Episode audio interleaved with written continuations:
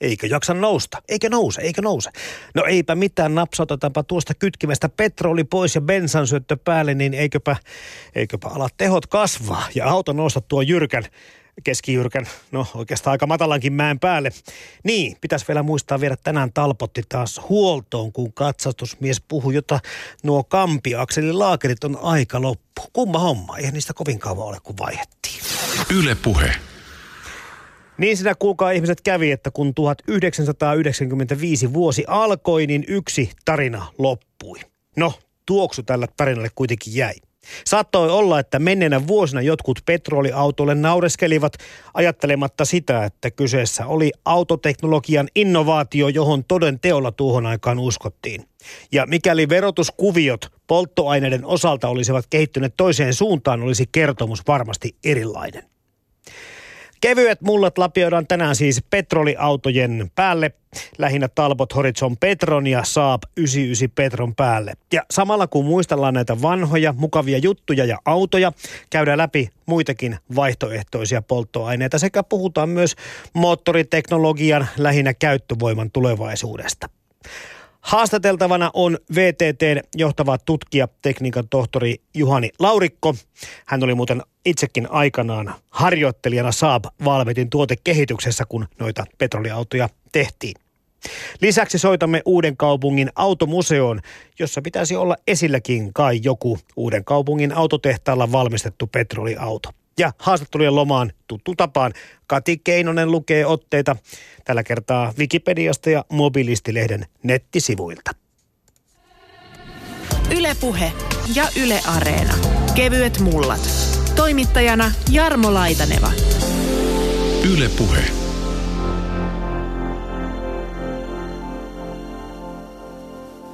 Autoja on pari kertaa tässä ohjelmasarjassa käsitelty ja tällä kertaa mennään käyttövoimaan ja joskus haettiin muita vaihtoehtoja. Liekö sitten öljykriisin seurauksena se, että haettiin bensinille vaihtoehtoja automoottoreissa petroliautoja ei montaa tuhatta Suomessa ollut, mutta joitakin tuhansia kuitenkin ja niitä jopa valmistettiin.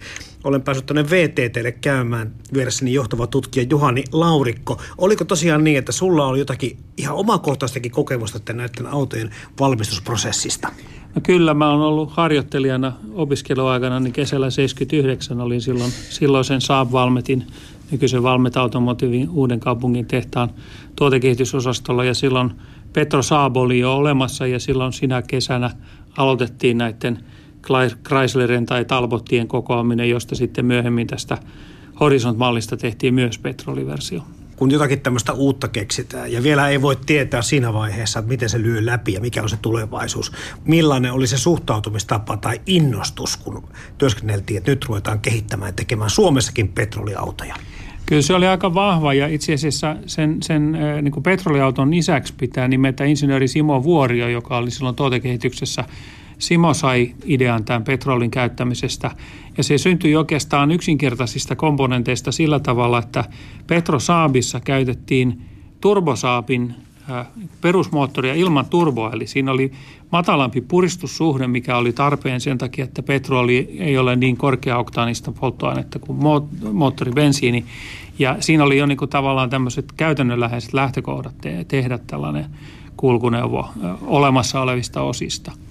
Ja sen moottoripetrolin matalamman veron takia se oli todella edullinen. Muistan hyvin, kun silloin – siellä oli yksi tuotekehitysinsinööri. Hänellä oli käytössä sellainen petrosaavi.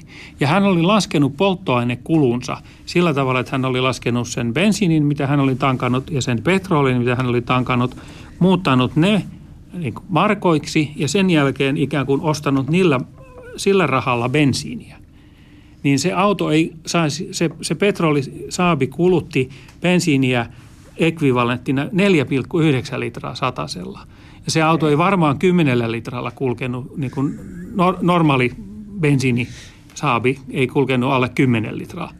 Eli se oli alle puolet polttoainekulutaan niin kuin pelkkään bensiiniin verrattuna. Nyt puhutaan tämmöistä kulutuksesta uusilla pikkuautoilla.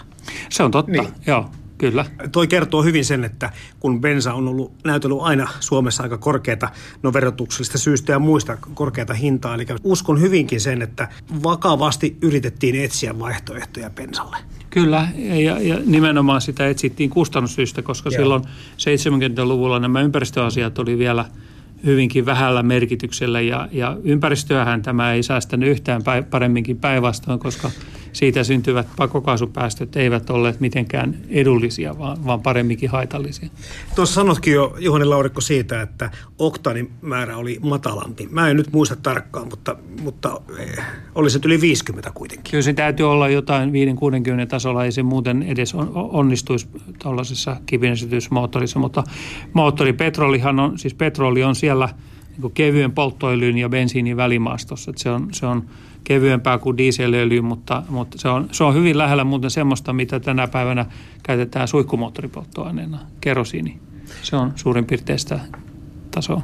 Niin siis äh, kun puhutaan valopetrolista ja tämmöistä asioista, niin miten nämä, onko nämä miten samaa no, ne on juuri sitä samaa, että, että moottoripetrolissa saattoi olla niin, että siinä oli tarkemmin äh, valikoituja niitä hiilivetyketjuja, että sen, sen tislausalue oli ehkä kapeampi kuin valopetrolissa, koska siinä haettiin sitä oktaanilukua, että – et sillä tavalla sehän oli käytössä niin kuin venemoottoreissa ja sieltä se tavallaan keksittiin. että sen, sen jakelua oli olemassa ää, rajoitetusti ja sitten se vähän lisääntyykin sitten, kun näitä petroliautoja tuli.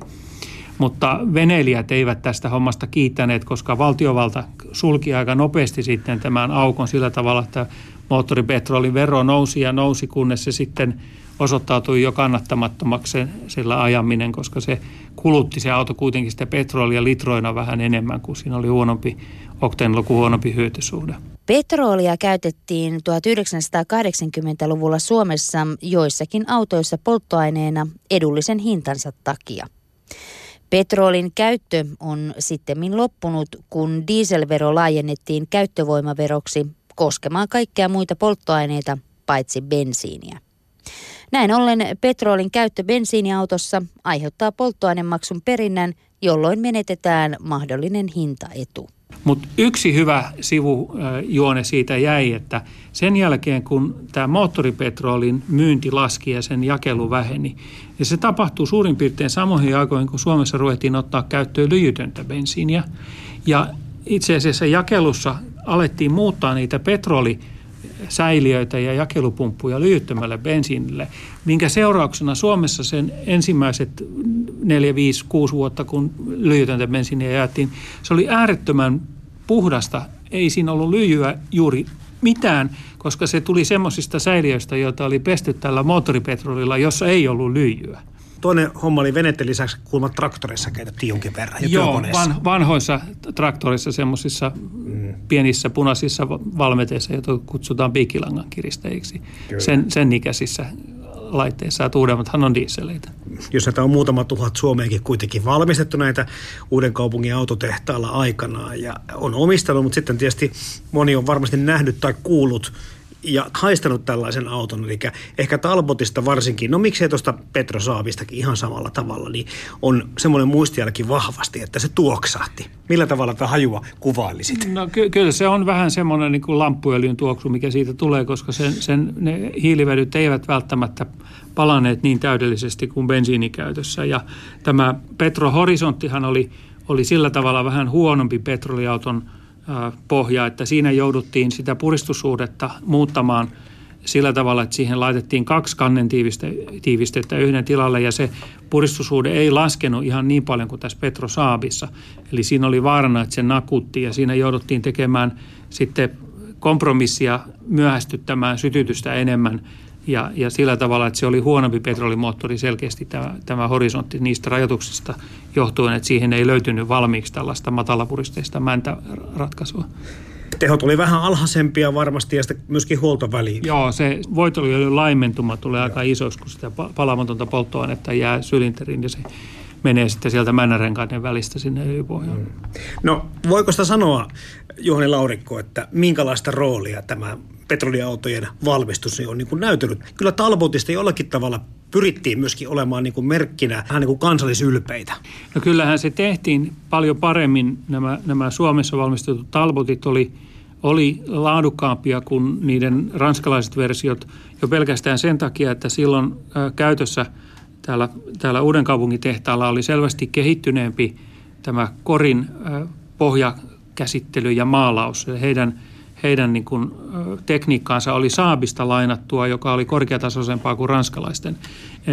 Toinen asia sitten oli, että, että ranskalaisten – tapa tehdä autonkoreja voi olla sillä tavalla huonompi myöskin, että ne ei osaa ottaa samalla tavalla huomioon kuin aikanaan pohjoismaalaiset näitä kuraa ja muita kertymiä, että vaikka se autokuori itsessään olisi ollut parempi sen paremman pohjamaalin ja pintamaalin ansiosta, niin sitten jos siellä on kuitenkin sellaisia rakenteellisia loukkuja, johon kertyy kosteutta ja kuraa, niin, niin ruostua Ranskan patonkin on, on rapeata – niin kuin tavataan sanoa, niin, niin useimmin ranskalaiset autot on ollut korosio alttiimpia kuin vaikka vastaavasti saabit. Et kyllä ne vähän parempia oli ja sitten osahan niissä olevista osista tuli Suomesta. Eli niissä oli esimerkiksi puskurit oli pelkästään niihin autoihin tehty ihan su- suomalaiselta alihankkijalta, samalta joka teki saabin puskureita ja monia osia niin kuin suomalaistettiin. Eli ne oli sillä tavalla suomalaisempia selkeästi nyt ollaan siinä tilanteessa, että tehdas kokoaa aamersua, mutta en, en tiedä tuleeko yhtään osaa Suomesta nykyiseen aamersuun, vai onko se kaikki osat taitaa tulla Saksan kautta tai, tai ainakin jostain niin kuin samoista lähteistä kuin mitä muihinkin tehtaisiin, että – mitään Suomi-spesifisiä osia tuskin löytyy. Mutta tietenkin Mersio näyttelee sitten laatuluokituksessa semmoista autoa, että siitä voidaan sitä olla vähän ylpeitä, tulee se mistä tehtävä tahansa ulos. Se on ihan totta, että jos pääsee siihen asemaan, että pääsee Mersulle tekemään autoja, niin siitä voi kyllä olla ylpeä. Ja kun muistaa vielä, että on tehty Porscheakin ja se ei kyllä. ole yhtään vähempää niin kuin kyllä. arvostettu merkki, että ellei jopa vielä korkeammalla kuin Mersu. Tuohon aikaan, kun mietittiin niitä vaihtoehtoja bensiiniautoille tai bensin käytölle, niin, niin minkälaisia muita vaihtoehtoja sitten ihmisten, muu, muuan insinööri Juha Sipilä ainakin rakensi itselleen tämmöisen, tämmöisen tuota, höyry, mikä tämä on tämmöinen nime, mikä sen nimi onkaan tämä Häkäpönttö. häkäpönttöauto ainakin. No, no häkäpönttöautothan on itse asiassa tällainen niin muistuma sodan ajalta – jolloin oli polttoaineesta pula, niin silloin tehtiin tällaisia häkäkaasuttimia, joilla pilkkeestä saatiin hiilimonoksidia eli häkää, ja, ja sitä voi polttaa, se on polttoarvoltaan, se, se muuttuu CO2, mutta se on polttoarvoltaan niin kuin aika vaatimaton ja sen takia näillä häkäkaasuttimilla varustetuissa autoissa tehot oli, oli kovin pieniä, että, että olen kuullut sanottavan, että mäessä joutui linja-autoa matkustajat työntämään autoa, että – että saatiin auto kulkemaan mäen yli.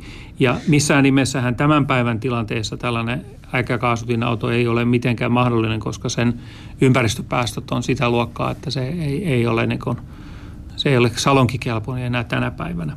Sen sijaan on täysin mahdollista valmistaa kaasuttamalla erilaisia raaka-aineita, biomassoja tai vaikka jotain yhdyskuntajätettä, niin on mahdollista valmistaa synteesikaasua, josta on mahdollista valmistaa synteettistä polttoainetta, jota voi tänä päivänä käyttää autossa. Ja sitä tehdään. Petroli on väritön tai kellertävä palava neste, joka valmistetaan raakaöljystä tislaamalla. Petrolia käytetään polttoaineena sekä liuottimena ja sitä myydään eri käyttötarkoituksiin jalostettuna kauppanimillä valopetroli, lämmityspetroli, moottoripetroli ja lentopetroli. Petrolia käytetään myös grillin sytytysnesteissä ja petrooliöljymaalin valmistukseen. No tuohon aikaan, kun sitä ympäristöasiaa ei niin paljon pidetty vielä mielenperässä, niin, niin jostakin luin, että sotan vuosina tosiaan 43, yli 43 000 puukaasutunta Suomeen valmistettiin. Eli kyllä niitä liikenteessä aika paljon on ollut. Kyllä, ja jos ottaa huomioon myös, että mikä se automäärä on silloin ollut, niin se ei ole varmaan ollut kovin paljon suurempi kuin toi. Kyllä. Että se on ollut kyllä se, se yleisin tapa silloin ajaa. Sitten jos ajatellaan sitä 70-luvun, 80-luvun alkua, niin silloin niin semmoisena verta, verrattain niin kuin realistisenkin vaihtoehtona pidettiin metanolia. vaikka se on, se on, niin kuin, se on myrkyllinen aine ja niin on bensiinikin, että sillä tavalla se ei ole haitallisempi, mutta, mutta metanolilla on erittäin vahva niin kuin korrosiota edistävä vaikutus. Varsinkin jos siellä on vettä joukossa, niin se yhdistelmä on aika tehokas ruostuttamaan. mutta sitä pidettiin yhtenä periaatteessa mahdollisena ja, ja moottoripolttoaineeksi on hyvin sopiva. Siinä on korkea oktaaniluku ja heikointa siinä on se, että si, siinä on, ä, litrassa on energiasisältö kovin pieni, koska siinä on happea mukana. Ja mekin täällä VTTllä silloin 80-luvun ä, loppupuosina niin, niin ajettiin koeajoja metanolikäyttöisillä autoilla, koska metanoli oli periaatteessa yksi mahdollinen polttoaine valmistaa Suomessakin. Siitä oli olemassa ihan sellainen konseptikin, että tietyt semmoiset turvetta käyttävät laitokset Kemiralla, joka, josta Kemira valmisti ammoniakkia, niin ne samat prosessit vaihtamalla katalyyttejä olisi voitu muuttaa tekemään metanolia. Ja siinä meillä olisi ollut kotimainen polttoaine. Silloin ei puhuttu ehkä pelkästään niin kuin tästä halvasta hinnasta, vaan, vaan silloin puhuttiin myös tietyllä tavalla energiaa omavaraisuudesta ja tämmöisestä strategisesta energiaturvaamisesta, että oli nähty, että, että jos öljyhanat laitetaan kiinni, niin pyörät ei pyöri ja, ja mistä löydetään sitten se ratkaisu. Että ehkä tämä 70- tai 80-luvun häkäpönttö olisi ollut sitten tämä turvemetanoli tai jostain puusta tehty metanoli, että metanoli olisi korvannut sitten bensiiniä ja se olisi ollut mahdollista. No mikä sinästä loppupeleissä meni, että se metanoli jäi sitten tämmöiseksi marginaaliseksi ilmiöksi? No siinä on kuitenkin niitä, niitä haasteita aika paljon. Sitten pitää muistaa, että meillä öljyn hinta on, on heitellyt ylöspäin ja alaspäin ja sitten öljyn hinnan tullessa taas alaspäin, niin, niin vaihtoehtojen tarve tavallaan väheni ja, ja sitä kautta se, se tota, kiinnostus näihin vaihtoehtoihin taas sitten hiipui, että ne vaihtoehdot on yleensä aina semmoisia, että ne on siellä laatikossa silloin, kun, ei, kun öljyhinta on alhaalla ja sitten ne otetaan taas esille, kun öljyhinta nousee. Ja sillä tavalla yritetään niin estää sitä öljyhinnan nousua, koska sitten yritetään näyttää, että on meillä jotain muutakin. Johtava tutkija Juhani Laurikko VTTltä. Ollaan puhuttu polttomoottoreista ja öljyn hinnasta ja bensiinistä, niin onko se sitten ainoa asia, mikä ikään kuin tämä moottoriteknologia autoissa on vienyt eteenpäin. Se, että miten öljyä on ollut saatavissa, mikä on ollut öljyn hinta vai onko tämän moottoriteknologian kehityksen taustalla kenties muitakin arvoja? No, aika pitkään se on ollut kyllä sitä varmasti, että, että on tietenkin pyritty pitämään huolta, että, että kulutus on kohtuullinen ja on, on tavallaan pyritty tarjoamaan niin kuin enemmän vähemmän samalla kustannuksella. Ei ehkä niinkään, että on pyritty säästämään, mutta – enemmän samalla hinnalla kuin, kuin aikaisemmin. Mutta kyllä täytyy totuuden nimessä sanoa, että kyllä jo tuolta 80-luvun alusta, niin kyllä nämä, nämä ympäristöpäästöt, ensin nämä ilmaa likaavat päästöt ja sitten sen jälkeen hiilidioksidipäästöt, niin kyllä ne on ollut ihan selkeästi sitten moottoritekniikan niin päävaikutin, mihin sitä moottoria on sitten sopeutettu. Niin, pikkuhiljaa siis ympäristö, ekologiset arvot saavat tässä jalansijaa tässä kehityksessä. No, sitten taas onko polttoaineita minkä verran sitten keksitty vahingossa, ikään kuin muiden keksintöjen yhteydessä tajuttu, että tästähän voisi olla kenties vähän niin kuin suurempaakin käyttöön? Niin, al- alun alkaenhan se on juuri tapahtunut näin, että silloin kun esimerkiksi ensimmäinen dieselmoottori on – käynyt, niin ei se ole käynyt dieselöljyllä. Rudolf Dieselin ensimmäiset prototyypit käytti muistaakseni jostain, jotain kasviöljyratkaisuja ja jotain maapähkinäöljyä kokeiltu ja semmoisia, koska periaatteessa silloin polttomoottorin alkuaikoina ei meillä ollut vielä tätä petrokemian teollisuuttakaan. Se, se on suurin piirtein yhtä vanha kuin moottorit, vähän nuorempi. Auton moottorit kestivät huonosti petrolia ja autot alkoivat pian savuttaa sinistä savua. Lisäksi moottorin puristussuhdetta jouduttiin pienentämään, joka aiheutti myös tehon vähennystä. Myös öljynvaihtoväli lyheni. Käytännössä petrolitoiminto yksin ei riittänyt, vaan autossa oli kaksoispolttoainejärjestelmä. Petrolilla ajettiin, mutta käynnistykseen ja voimakkaisiin kiihdytyksiin käytettiin tavallista bensiiniä. Ja, ja tämä öljyn käyttö – energialähteenä, niin se on pikkusen nuorempi kuin polttomoottorit. Mutta siinä vaiheessa, kun se sitten alkoi 1900-luvun alkuvuosikymmenenä, niin, niin silloin havaittiin kyllä, että öljyjalosteissa tämä energian tiheys suhteessa sen tuotteen tilavuuteen ja painoon on aivan ylivertainen näihin vaihtoehtoihin näiden. Eli tuossa mainitsin sen metanolin, niin metanolia tarvitaan niin kuin kaksi litraa siihen, kuin mitä on yksi litra bensaa. Ja, ja sillä tavalla niin kuin ei se ole sattumaa, että liikkuviin laitoksiin on, on valittu nämä öljyjalosteet. Ja kun niiden saatavuutta on sitten kuitenkin koko ajan tullut lisää, että se, se, vaikka me puhuttiin öljykriisistä, niin sehän oli vain tuottajien tapa niin kuin herättää markkinat, että he halusivat paremman hinnan siitä tuotteesta. Saatavuuden rajoittamisesta ei ollut kyse. Ylivoimainen tuote, ylivoimainen raaka-aine tälle polttomoottorille on siis selvästikin bensiini ollut. Miten aikaa ja historiaa ja arvostelua kestävää keksintö tämä polttomoottori on ihmiskunnalle ollut? Mun mielestä se on ollut erittäin hyvä keksintö, vaikka sitä nyt niin paljon haukutaan. Ja, ja tälläkin hetkellä se on erittäin hyvä keksintö vielä, vaikka sen mainetta on yritetty mustata näiden, näiden erilaisten dieselmanipulaatioiden takia. Ei meidän raskas liikenne kulje millään muulla kuin dieselillä, vaikka me mitä haluttaisiin muuttaa sitä. Sitten meillä on nyt selvästi niin kuin nousemassa tämä kaasukäyttöiset moottorit, varsinkin nyt Suomessa. Kaasukäyttöisiä autojahan on ollut maailmassa kymmeniä vuosia. Italia on, on, on, on Euroopan kaikkein kaasu maisin kaasuautomaa. Siellä on yli miljoona kaasukäyttöistä henkilöautoa. Ja ylipäätään maailmasta löytyy kymmeniä miljoonia kaasukäyttöisiä autoja. Et itse asiassa kun mennään jonnekin akselille ää, Lähi-Itä, Afganistan, Pakistan, siellä on paljon maakaasua ja ne käyttää maakaasua. Samoin Etelä-Amerikassa on erittäin paljon maakaasukäyttöisiä ja raskaitakin autoja käy maakaasulla. Ja metaani on, on taas sitten erittäin hyvä ottomoottoripolttoaine. Siinä on korkea oktaaniluku, ja koska se on monomolekyylinen polttoaine, se palaa hyvin täydellisesti. Eli siinä syntyy hyvin haitattomia pakokaasuja, jotka on hyvin helppo puhdistaa. Eli polttomoottorin niin kuin seuraava polttoaine, valtapolttoaine ihan varmasti tulee olemaan tämä metaani.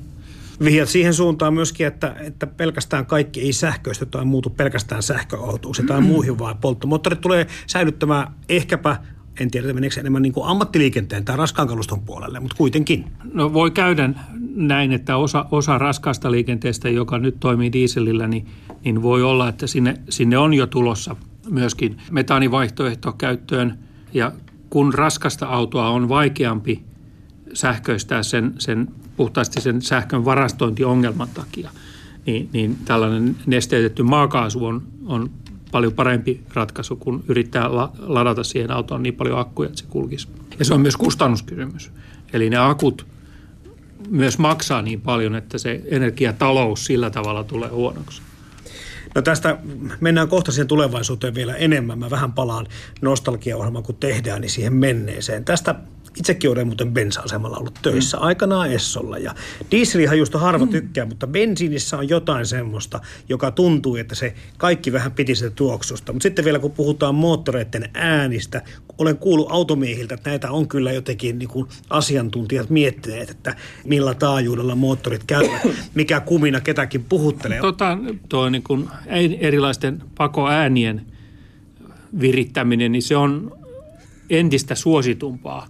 Ja, ja tänä päivänä sitä tehdään ei pelkästään niin, että tehdään viritettyjä pakoputkistoja, vaan nykyaikaisissa autoissa käytetään myös sitä auton omaa audiojärjestelmää, eli niitä omia kaiuttimia. On autoja, jotka pitää sieltä antaa sitä äänitehostesta niistä, niistä kaiuttimista. Pitää muistaa, että ei sähköautokaan ole täysin hiljainen, koska jos, jos rengasääniä ei pystytä eristämään ja sitten – jos on näitä hu- huonosti istuvia koripaneeleja, niin kaikenlaiset suhinat, mitä korista kuuluu, niin kyllä niitä sähköautosta kuuluu itsekin. Olen sen verran sähköautoja ajanut, tiedän, että ei ne ihan täysin hiljaisia ole. Yle Puhe. Jatketaan kohta keskustelua VTT-johtavan tutkijan Juhani Laurikon kanssa, mutta otetaan tässä välissä – puhelu Uuden kaupungin automuseoon ja siellä pitäisi olla puhelimessa Ilkka Ruohonen. Mennään kohta niihin teidän museoihin muihin kulkupeleihin, mutta heti pitää kysyä tässä kättelyssä alkuun, että löytyykö teiltä petroliautoja museosta? No meillä on itse asiassa nähtävänä tänä päivänä tällä yksi petroliauto, Saabin 99 petrolimalli, joka oli ehkä Suomen markkinoilla yksi parhaita näitä petroliautoja – sen lisäksi Talbot Horizontistahan tehtiin uudessa kaupungissa myös petroliversio, tehdasvalmisteinen, ja sen moottori on irtonaisena nähtävänä meidän museossa myös. Ja että oikein niin vannoutunut petroliautoharraste, niin pääsee vähän nuuhkimaan vielä, että miltä se näyttää se. No, suoraan sanottuna, niin tämä on tämä 99 on versio, josta voisi ajatella, että sitä petrolihaju vielä tulee. Tuo moottori on itse asiassa käyttämätön, mutta periaatteessa irtomoottorissa se kaikki rakennetekniikka näkyy vallan mainiosti. Jos joku haluaa tutustua ja tehdä semmoisen, niin siinä on hyvä lähtökohta. Mistä muuten olette tämän moottori ja tämän Saabin saaneet alun perin? No tämä 99 on itse asiassa semmoinen, että tämä on autotehtaan prototyyppiauto.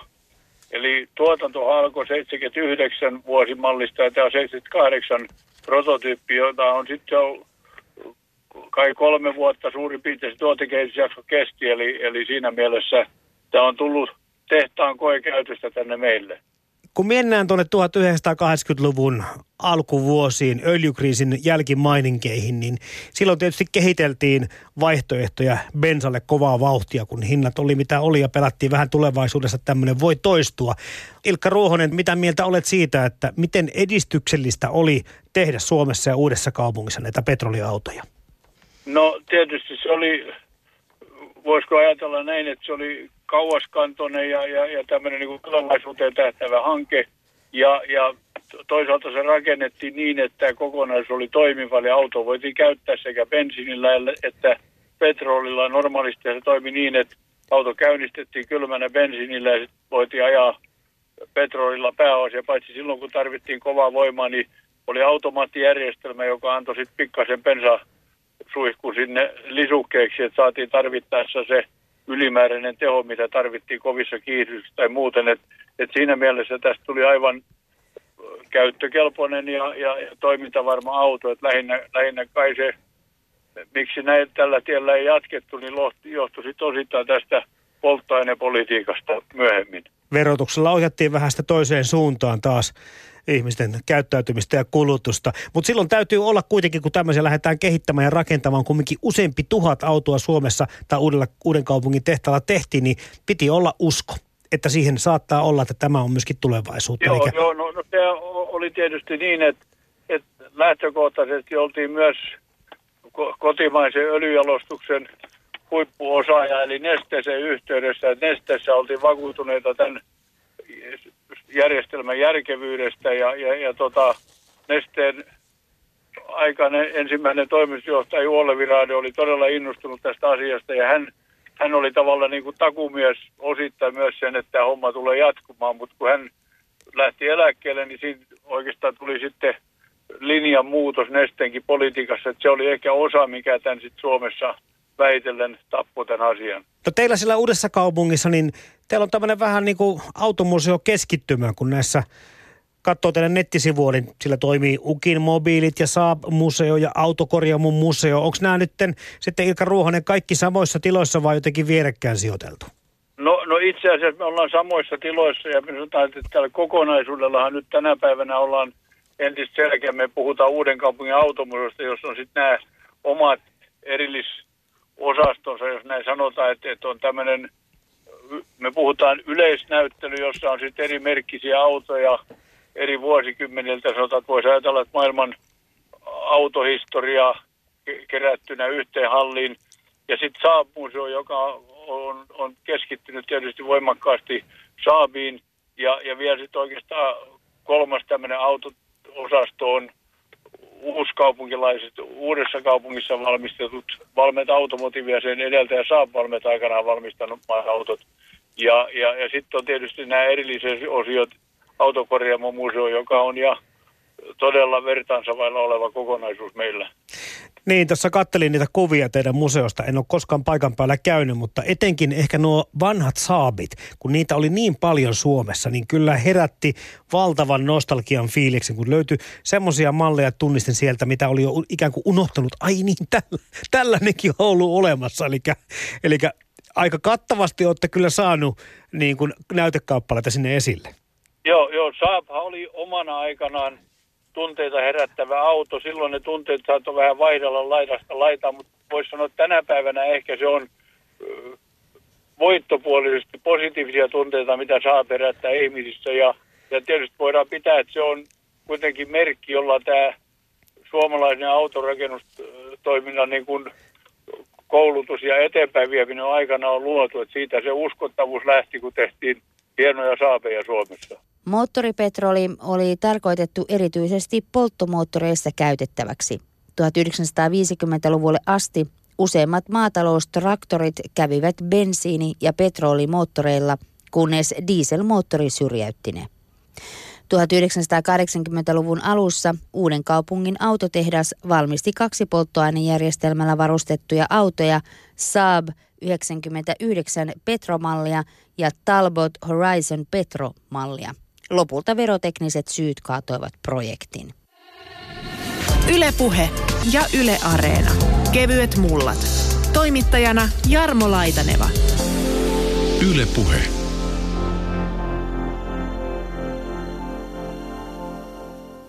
Löytyykö teiltä automuseosta semmoisia erikoisuuksia, mitä välttämättä taas tuolta muualta päin muista museoista ei välttämättä löydy? Sanotaan, että meillä on, on tietysti meillä on maailman harvinaisuuksia ja Suomen harvinaisuuksia. Tietysti nämä Saabin erikoismallit, konseptiautot, joita meillä on. Sitten yksi tämmöinen todella maininnan arvoinen asia on ensimmäinen Suomessa koskaan valmistettu auto Korvensuu, joka on tehty tässä meidän naapurissa Minämään Korvesuussa. Se on täällä meillä esillä hyvin alkuperäisessä asussaan. Ja, ja sitten tietysti jos ajatellaan maailmanharvinaisuuksia, niin meillä on Gardner Sport Roadster, jota on säilynyt vain yksi kappale maailmassa. Eli ne, ketkä haluaa nähdä semmoisen auton, voi nähdä sen täällä. Samoin Maybach Zeppelin, joka on todella maailman erikoisuus tehty aikanaan vain 200 kappaletta löytyy meidän kokoelmista. Ja jos ajatellaan sitä tämmöisiä tavanomaisempia, mutta kuitenkin suomalaisessa mittakaavassa harvinaisia autoja, niin meillä löytyy Jaguar Mark 2, pari Jaguar Retyyppiä. Ja, ja tietysti jos ajatellaan tätä suomalaista teollisuusyhteistyötä, niin sitä meillä edustaa KATS 14, eli Tsaika, joka on tämmöinen vaan neljä kappaletta aikanaan länsimaihin myyty ja yksi kappale niistä on täällä meidän näyttelyssä. Mennään takaisin tuohon petroliautoon. Ilkka Ruohonen, oletko itse omistanut tai mahtanut ajaa moisella pelillä? No itse asiassa on, mutta sattumalta meidän teknologia vastaava Aulissanto, joka on nyt täällä paikalla myös joka päivä melkein, niin hän on semmoisella ajalla, että mä voisin antaa tämän luuri hänelle, niin hän voi kertoa siitä vähän enemmän. Hyvin käy. No niin, onko siellä toisessa päässä meillä Aulis Santa puhelimessa? Kyllä on. Minkälainen petroliauto sulla on sitten henkilökohtaisesti ollut vai onko peräti ollut useampia? No yksi kappale ja sekin oli tämmöinen, että ei ollut tehtaan auto, vaan ne oli jälkeen muutettu petroliautoksi. Että siinä oli se ongelma, että siellä joutui maksamaan polttoaineveron. Niin tosiaan tehdas teki, sitten ihmiset itsekin pajalla muutottivat näitä osan näistä autoista. Kyllä. Kumpaako merkkiä edusti vai oliko se joku ihan muu kuin Saab tai Talbot? Se oli 76-mallinen Saappi, tietysti. Minkälaisia muistoja Auli Santa sulla tuosta autosta on? No ihan hyviä, ei siinä mitään. Hyvin se toimi, kun bensalla lähti aina ensin, että se vähän lämpesi, siinä oli petroli esilämmitys ja sen jälkeen se toimi ihan normaalisti. Vähän voimia oli vähemmän, kun se ei ollut kuitenkaan tehtaan auto, että ei se ollut ihan samaveroinen. Oliko siinä sitten tosiaan kaksi tankkia ja siihen Joo. molempiin ta- tankattiin eri aineet sitten? Joo, ja, ja mulla oli katkaisijan kanssa väännettiin bensiini päälle tarpeen vaatiessa. Niin, mutta pelkästään bensiini se ei oikein hyvin käynyt, kun oli puristusta matale. Petroli piti olla. Oliko se ihan yhtä luotettava ajopeli kuin kaikki muutkin autot tuohon aikaan? Oli, oli se ihan yhtä, joo. Ja peräkärrynkin mä vedin sen kanssa, että kyllä sinnekin riitti voimaa. Niin ja siitähän sanottiinkin, muistan, että arvosteltiin etenkin Talbottia siitä, ei niinkään Saabia, että tehoja on pikkusen liian vähän, mutta sulla Saabissa kuitenkin tehot riitti.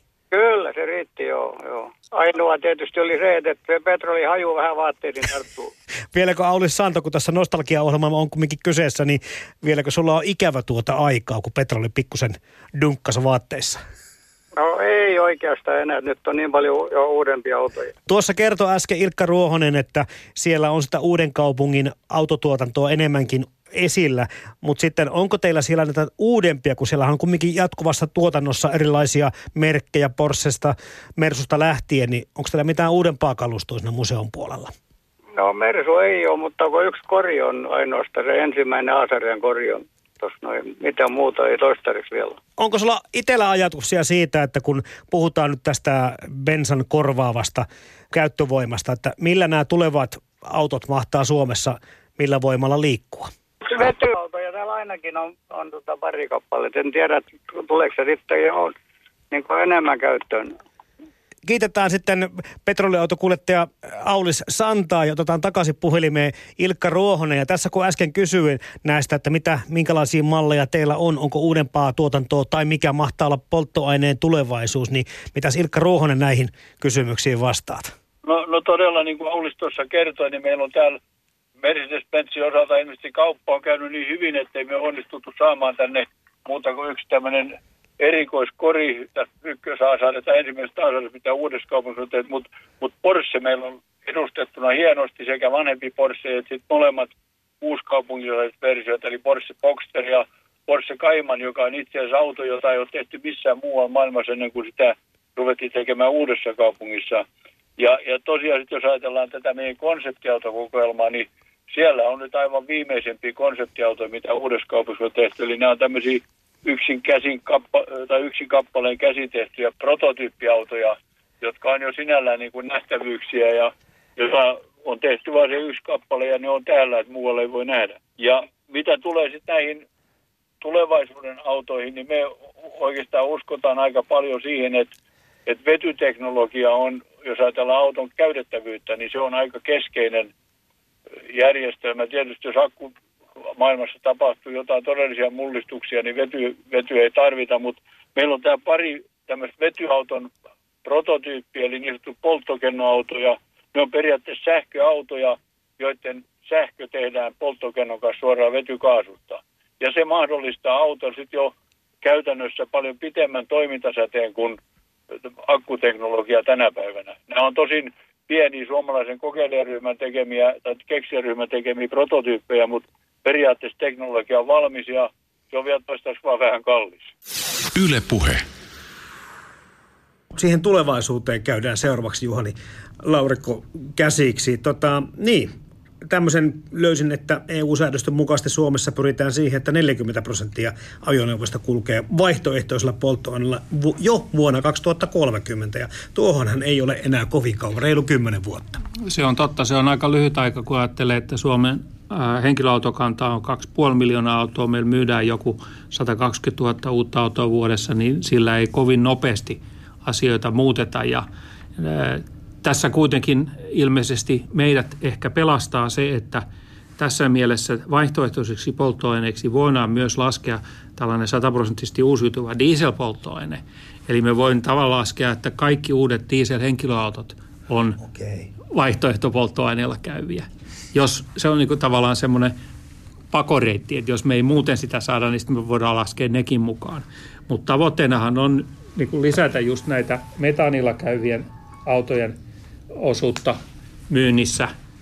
Ja se on ihan mukavasti nyt lähtenyt liikkeellekin, että nämä, nämä maakaasukäyttöisten autojen kanta on vuosittain yli tuplaantunut tässä viimeisten kahden, kolmen vuoden aikana. Ja kehitys näyttää hyvältä, että uusia malleja on tullut, tullut markkinoille ja, ja tänä vuonna myynti on ollut aika vilkasta. Osin siihen on vaikuttanut se, että nyt oli tämä romutuspalkkio systeemi, niin jos otti kaasukäyttöisen auton – niin se romutuspalkki oli 2500 euroa 1500 euron sijasta, eikä siinä ollut mitään hiilidioksidipäästörajaa niin kuin bensiini- ja dieselkäyttöisissä autoissa, että nyt tänä vuonna tuli boostia kaasulle hyvin. Kun tutkitaan sitä kuluttajien halukkuutta vaihtaa itselleen kenties bensiiniä käyttävä auto johonkin hybridiin tai sähköautoon, niin sitä halukkuutta kyllä tuntuu löytyvän tosi paljon, mutta vielä ei ole valtio pystynyt verotuksellaan ohjaamaan ehkä kuluttaja, kulutuskäyttäytymistä siihen suuntaan. Luuleeko että tämän suhteen ö, meillä on myöskin niin kuin jotakin vaihtoehtoja tulevaisuudessa, että näitä asioita voitaisiin ohjata kulutusta enemmän näihin sähköautojen tai hybridien suuntaan? No tällä hetkellä Suomessa sekä autovero että tämä vuotuinen käyttömaksu perustuvat hiilidioksidipäästöihin ja ne on haluttu sillä tavalla tehdä niin kuin teknologianeutraaleiksi, että missään ei, ei tavallaan esiinny minkään käyttövoiman eikä, eikä minkään teknologian nimi, vaan tavallaan mennään suorituskyvyn mukaan. Ja sähköautot ö, saavat tietysti pienen päästölukeman ja Suomessa se itse asiassa se pääs, pienin lukema, jonka mukaan sähköautoja verotetaan, on suurin piirtein sellainen lukema, joka niistä – sähkön tuotannon keskimääräisen hiilidioksidipitoisuuden mukaan tuleekin. Eli se, se taso, millä sähköautoa verotetaan, niin se on neutraali näihin muihin polttoaineisiin nähden. Ja periaatteessa sähköautoahan, jos lasketaan kaikki verot, mitä autosta joutuu maksamaan vaikka kymmenen vuoden ajalta, niin sähköautossa on paljon vähemmän veroja. Mutta ongelma on ehkä se, että ihmiset ei osaa laskea näitä tarpeeksi hyvin. Ja ne katsoo liikaa sitä, että sähköauto on kallis hankkia, mutta sähköauto on erittäin halpa ylläpitää, ei ehkä ylläpitää, mutta ainakin se on halpa ajaa. Ja, ja sillä tavalla se pitäisi osaa kokonaistaloudellisemmin osata laskea se hyöty, mitä siitä sähkö, halvalla sähköllä ajamista saa. Mitäs mieltä sä olet näiden kriitikoiden äänestä sitten siihen liittyen, että, että tämmöinen niin kuin hyvinkin talvinen maa kuin Suomi, niin, niin onko tämä sähköautosta se oikea tulevaisuuden ratkaisu? No se voi olla, äh, sanotaan näin, että, Suomen haasteena, Suomen ilmastohaasteena on se, että autoa pitää lämmittää sisältä. Äh, ja, ja tuota, silloin kun sitä energiaa on rajallisesti niin kuin sähköauton akussa, niin silloin liian suuri osuus tavallaan siitä varastoidusta energiasta joudutaan käyttää siihen sisätilan lämmittämiseen. Se voi kovilla pakkasilla lähennellä jopa puolta siitä energian käytöstä. Jos ajetaan kaupungissa, niin se voi hyvinkin olla niin, että toinen puoli energiasta menee sisätilan lämmittämiseen ja toinen puoli menee siihen ajamiseen. Siihen löytyy varmasti tulevaisuudessa ratkaisuja. Nykyisissä sähköautoissa on jo paljon kehittyneempiä lämmitysjärjestelmiä, käytetään lämpöpumppuja, jossa saadaan, saadaan niin kuin sille käytetylle sähköenergialle saadaan paljon parempi hyötysuhde, saadaan noin kolmin, kolmin nelinkertainen lämpövaikutus tai jäähdytysvaikutus. Pitää muistaa, että Suomessa joskus joutuu myös jäähdyttämään autoa. Tämä kesä oli erittäin hyvä esimerkki siitä, että ilmastointikin Suomessa tarvitaan. Vuonna 1979 valmistuivat Suomen ensimmäiset koesarjan petroliautot. Kokonaisuudessaan Uuden kaupungin autotehtaalla valmistettiin 1980-luvun alussa noin 7000 petrolilla käyvää autoa. Petrolin jakelu loppui 1990-luvun puolivälissä, jolloin käyttäjiä oli enää vain muutamia satoja petroliautoja. Samaan aikaan Neste lopetti moottoripetrolin valmistuksen. Mutta sitten voi tietysti ajatella, että, että voi mennä tavallaan semmoista oikotietä, että voi laittaa sinne tämmöisen polttoainelämmittimen, joka käy sataprosenttisesti uusiutuvalla polttoaineella, niin ei se kuormita ympäristöä itse asiassa se on ympäristöystävällisempi ratkaisu kuin se, että lisättäisiin sitä akukapasiteettia, koska ne akut ei ole ilmaisia eikä ne ole niin kuin haitattomia. Niiden tekemiseen tarvitaan materiaaleja, jotka ei ole ympäristön kannalta niitä kaikkein parhaita. Että, että ratkaisuja varmasti löytyy sitten, kun, sit, kun, kun autot yleistyy. Mm. Ja, ja sillä tavalla toki sitten Suomen kylmä ilmasto taas on, on siinä mielessä hyvä, että, että monet näistä nykyisistä sähköautoakuista on taas sellaisia, että ne ei pidä ollenkaan kuumasta. Et niin akkujen kestävyys saattaa Suomen ilmastoissa olla parempikin kuin jossain lämpimillä leveysasteilla. Eli nämä, varsinkin nämä litiumakut on sellaiset, jos ne ylikuumenee, niin se akku menee piloille. Me liian paljon ajatellaan niitä vanhoja lyijyakkuja, jotka hyytyy kylmässä, niin litiumakku taas toimii vähän toisenlaisella periaatteella. Se, se ei niinkään tykkää pahaa siitä kylmästä niin paljon.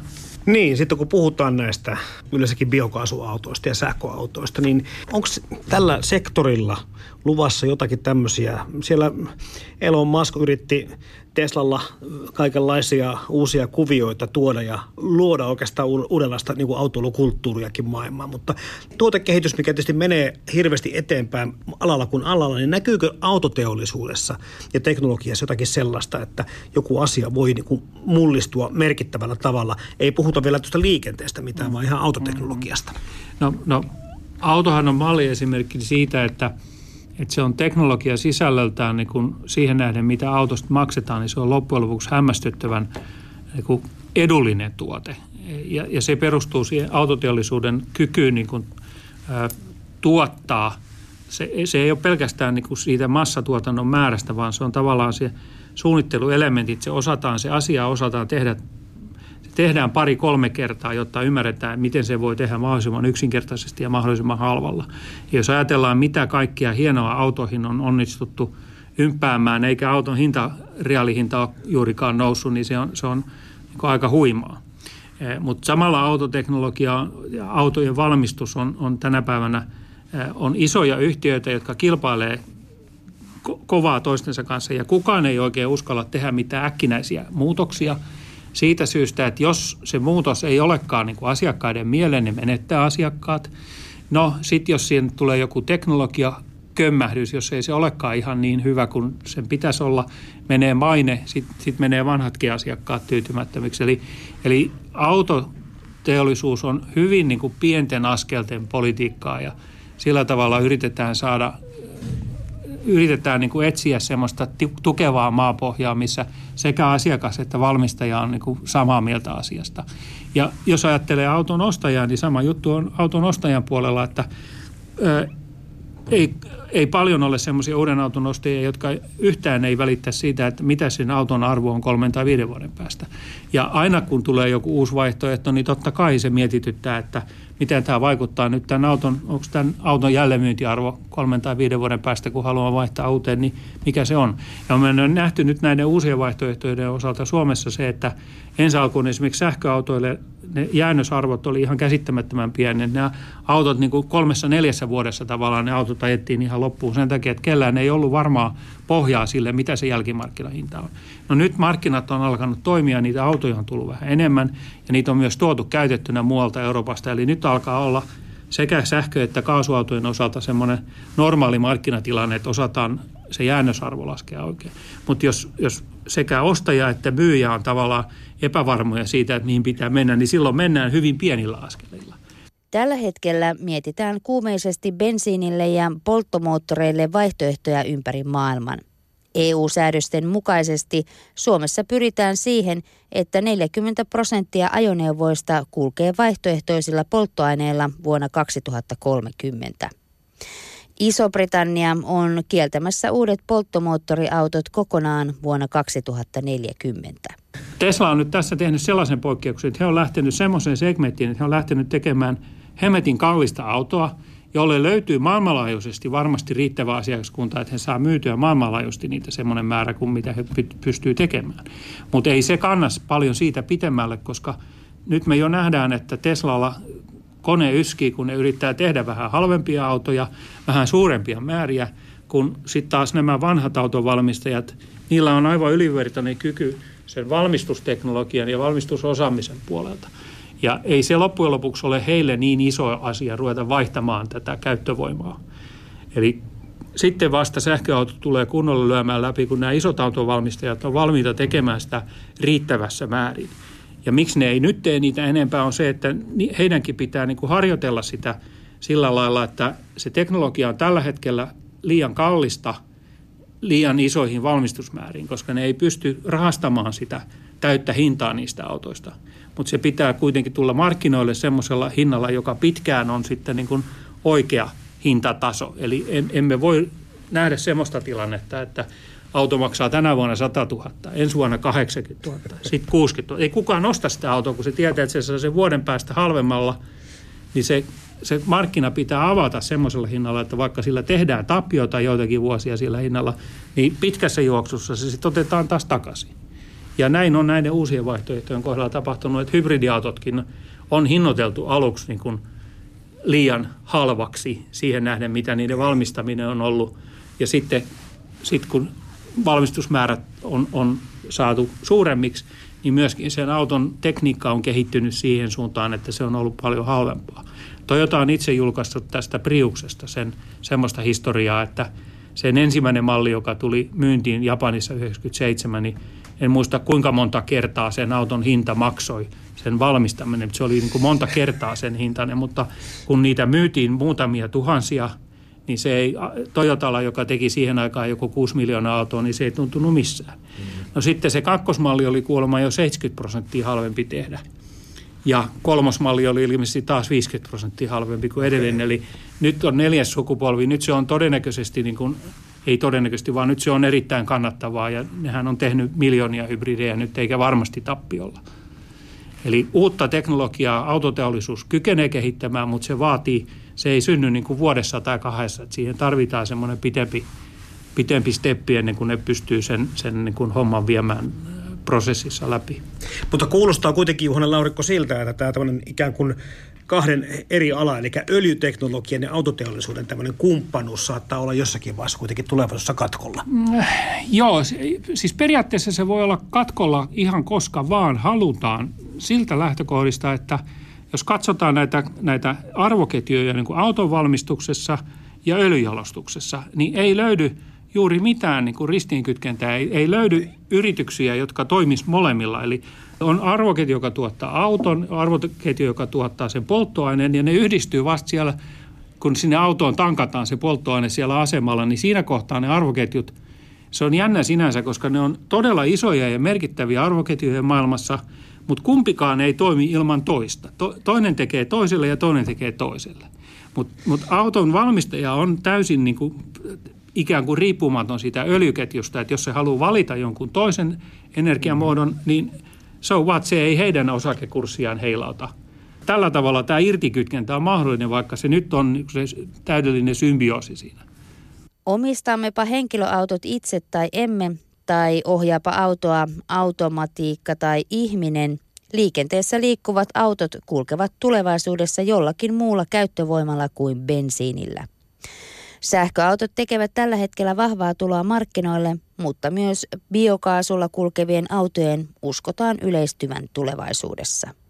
Joo, kiinnostavaa ajatella tuotakin, mitä sitten tapahtuu sitten nimenomaan öljyteollisuudessa, kun lähdetään tätä symbioosia purkamaan. Sitten jonkin verran käydään myöskin keskustelua siitä, että kun jos tämä julkinen liikenne menee semmoiseen, semmoiseen niin palvelun muotoon, mitä vaikka Maas tarjoaa täällä Suomen tai Helsingin pääkaupunkiseudulla jossakin muuallakin jo, että emme välttämättä tarvitsekaan ja omistakaan yksityisautoja sitä määrää, kun vaikka kenties aikaisemmin on oletettu, että monessakin perheessä täälläkin on kaksikin autoa. Onko tämä semmoista tulevaisuutta, että mikä on niin realismia puhua siitä, että, että meillä ei ehkä enää autoja itsellä olisikaan? Kyllä se on ihan realismia ja kyllä se siirtymä siihen suuntaan varmasti menee. Ää, toki on niin kuin sanottu myös niin, että tällä hetkellä näistä uusista henkilöauton käyttöpalveluista on enemmän kiinnostuneet ne, joilla ei vielä ole autoa, kuin ne, joilla on auto. Eli se on, se on niin kuin madaltanut kynnystä käyttää henkilöautoa kaikenlaisissa tilanteissa, jossa se on, on kätevää. Ja jos ajatellaan nyt tätä, vielä tätä yhtä uutta ilmiötä autoilussa, eli tätä itse ajavaa autoa, niin sehän tuo mahdollisuuden jopa sokeille ajaa autoa. Eli, eli periaatteessa nämä vaihtoehdot, jos, jos, jos huonosti käy, niin se, se vaan lisää autojen määrää. Mutta mut periaatteessa se, mitä tavoitellaan, on tietenkin se, että, että autoista saataisiin enemmän irti. Ja se taas on erittäin hyvä asia, niin kuin ajatellen kalliiden teknologioiden, kuten sähköauton käyttöä. Jos nyt siellä auto on tyypillinen henkilöauto Suomessa, käytetään päivässä ehkä tunti, niin, niin jos se saadaan monistettua se käyttötunti, niin siitä autosta saadaan paljon parempi – hyöty sille investoinnille. Ja silloin tulee jo mielekkääksi niin investoida siihen autoon, jos sillä kuitenkin se ajaminen on halpaa. Ja sitten jos se vielä yhdistyy tämä, itsekseen ajaminen, niin sittenhän meille syntyy tavallaan tällainen kuljettajaton taksipalvelu, eli sä saat – siihen paikkaan, mihin sä haluat sen auton, se vie sinne, mihin sä haluat. Ja sen jälkeen sun ei tarvitse välittää siitä. Se menee sitten itsekseen joko lataukseen tai seuraavalle asiakkaalle. Ja kun siellä ei ole kuljettajaa, niin palkkakustannukset jää pois. Että kyllä periaatteessa aika, aika jänniä yhdistelmiä voi näistä kahdesta teknologiasta tulla.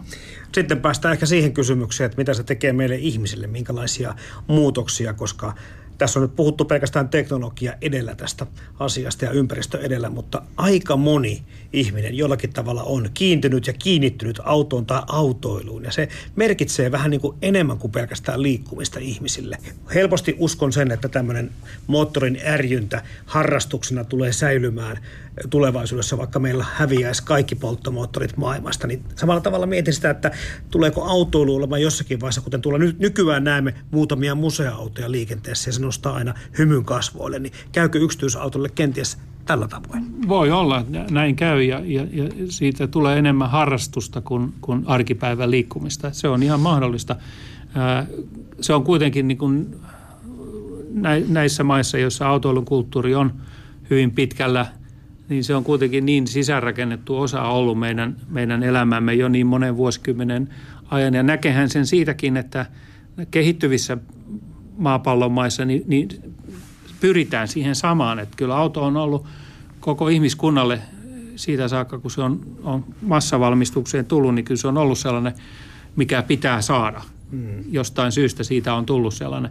Mutta se liikkumisen vapaus ilmeisesti, mitä siitä tulee, niin se on ollut se, mitä on haettu. Mutta jos tämä nyt tämä vapaus voidaan saada aikaa jollain toisella tavalla, niin kyllähän sitten toisaalta, jos ajattelee, niin kyllähän se oma auto sitten taas asettaa myös paljon vastuuta ja rasitteita siitä huolehtiminen. Se puhumattakaan siitä hinnasta sitten, että kyllä siihen joutuu käyttämään sekä aikaa että rahaa aika paljon vain siihen, että se on siinä pihassa ja sillä voi lähteä koska vaan haluaa, minne vaan haluaa. Kun sulla on työnä tämä teknologia, mitä täällä VTTssä tutkit, Juhani Laurikko, niin pääset sä ollenkaan tämmöisen nostalgiseen fiilikseen, kun puhutaan mitään autosta tai autoista? No kyllä, minä olen omassa nuoruudessani kyllä, kyllä tota, olen onneksi elänyt sen verran, sen verran kauan aikaa sitten, että, että auton moottorin omatikoinen virittäminenkin oli ihan sallittua, että siitä ei, ei joutunut edesvastuuseen ilmanpilaamisen eikä minkään muunkaan takia. Ja kyllä mulla on, on niin kuin paljon tunteellisempi ote autoon ja autoiluun kuin mitä voisi ajatella, että mitä, mitä niin kuin tutkijalla voisi olla, vaikka mä olen niin auton ympäristöominaisuuksia ja energiankäytön tutkija ollut koko ikäni, niin kyllä mä silti olen vanoutunut italialaisen autotekniikan ihailija. Että.